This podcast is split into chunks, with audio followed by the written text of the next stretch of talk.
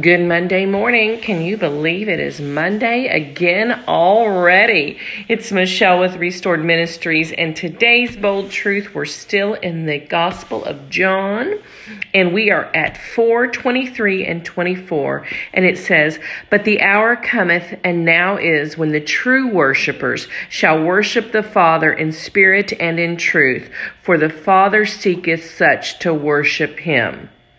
God is a spirit, and they that worship him must worship him in spirit and in truth. Again, that's John 4 23 and 24.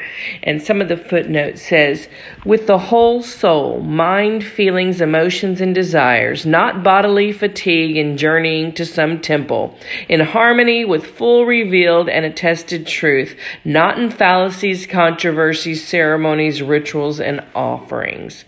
God is a spirit being, not the sun, moon, stars, nor an image of wood, stone, or metal, and not beast or man. He is not the air, wind, universal mind, love, or some impersonal quality. He is a person with a personal spirit, body, a personal soul, a personal spirit like that of angels and like that of a man, except his body is of spirit substance instead of flesh and bones.